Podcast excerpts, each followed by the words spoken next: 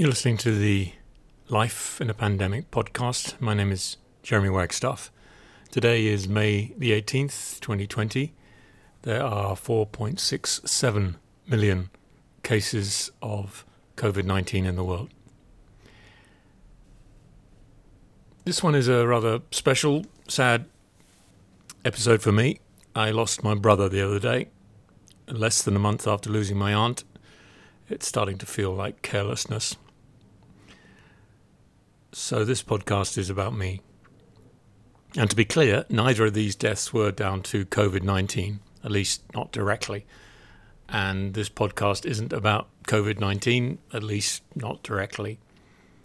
But as I spent some virtual time alone with my brother's closed casket, I couldn't help feeling that this was a future that might seem dystopian, but was instead rather comforting. My brother was my only sibling, so there's only me now from that family unit. And he lived on the polar opposite side of the world in DC, and so hard to reach at the best of times from my perch in Singapore. But COVID 19 had somehow rendered that distance meaningless. He could just as easily have been across the causeway in Malaysia, and quarantines would have made it almost impossible to be graveside.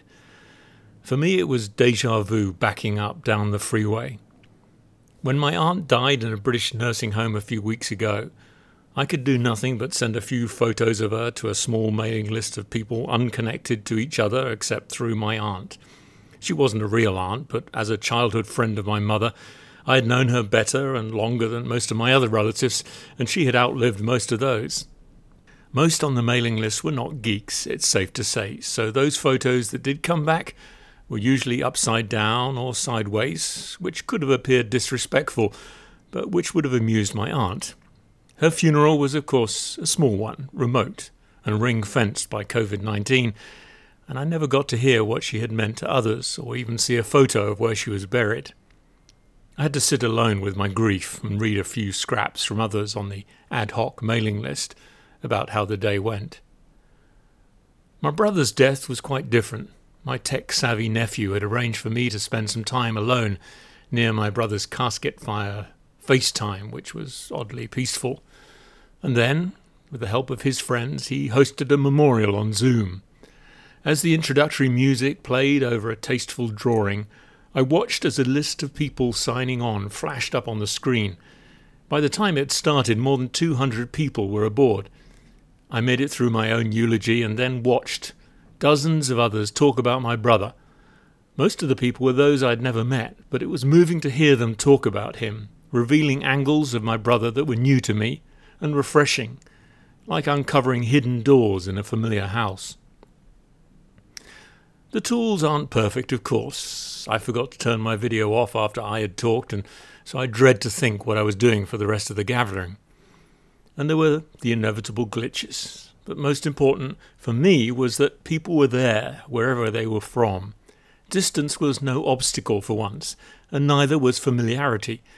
You never know who will turn up at a funeral. That's what makes them so fascinating. The former lovers, the unacknowledged offspring, estranged spouses, and feuding relatives all may turn up. The wake is a more selective affair. But here in a virtual room were dozens of people who had heard about my brother's death and who could join in to share the memory of someone without fear of somehow not being close enough. It was egalitarian in a way that wakes usually aren't. No one has to fuss over who to invite and whether there are enough chairs or canapé to go around. Instead, it becomes a festival where anyone can pay tribute. No one was left out because of distance, either physical or familial, and that seemed to me to be something rather beautiful. I don't know what will happen when COVID 19 is tamed. I'm sure a lot more things will go back to normal than people predict. But if we take one lesson from the pandemic, I feel it should be this.